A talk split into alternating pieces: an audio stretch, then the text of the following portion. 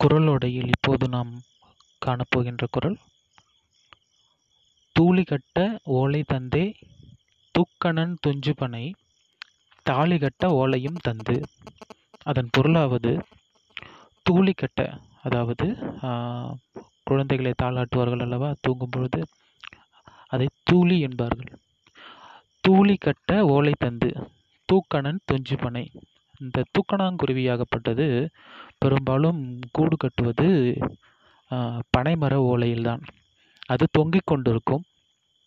அவற்றில் உள்ள அந்த குருவி குஞ்சுகள் அந்த குருவியும் சேர்த்து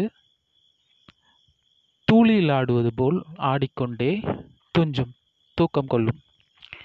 அப்படி அந்த குருவிகளுக்கு தூங்குவதற்கு கூடு கட்டுவதற்காக தனது ஓலையை தந்த பனைமரமாகப்பட்டது தாலி கட்ட ஓலையும் தந்து. பண்டைய காலத்திலே தாலி என்பது பனையோலையில் செய்வார்கள் என்ற ஒரு செய்தியும் உண்டு. அதன் அடிப்படையிலே நமது வாழ்வியலிலும் பனைமரம் மிகுதியாக பயன்பட்டு இருக்கிறது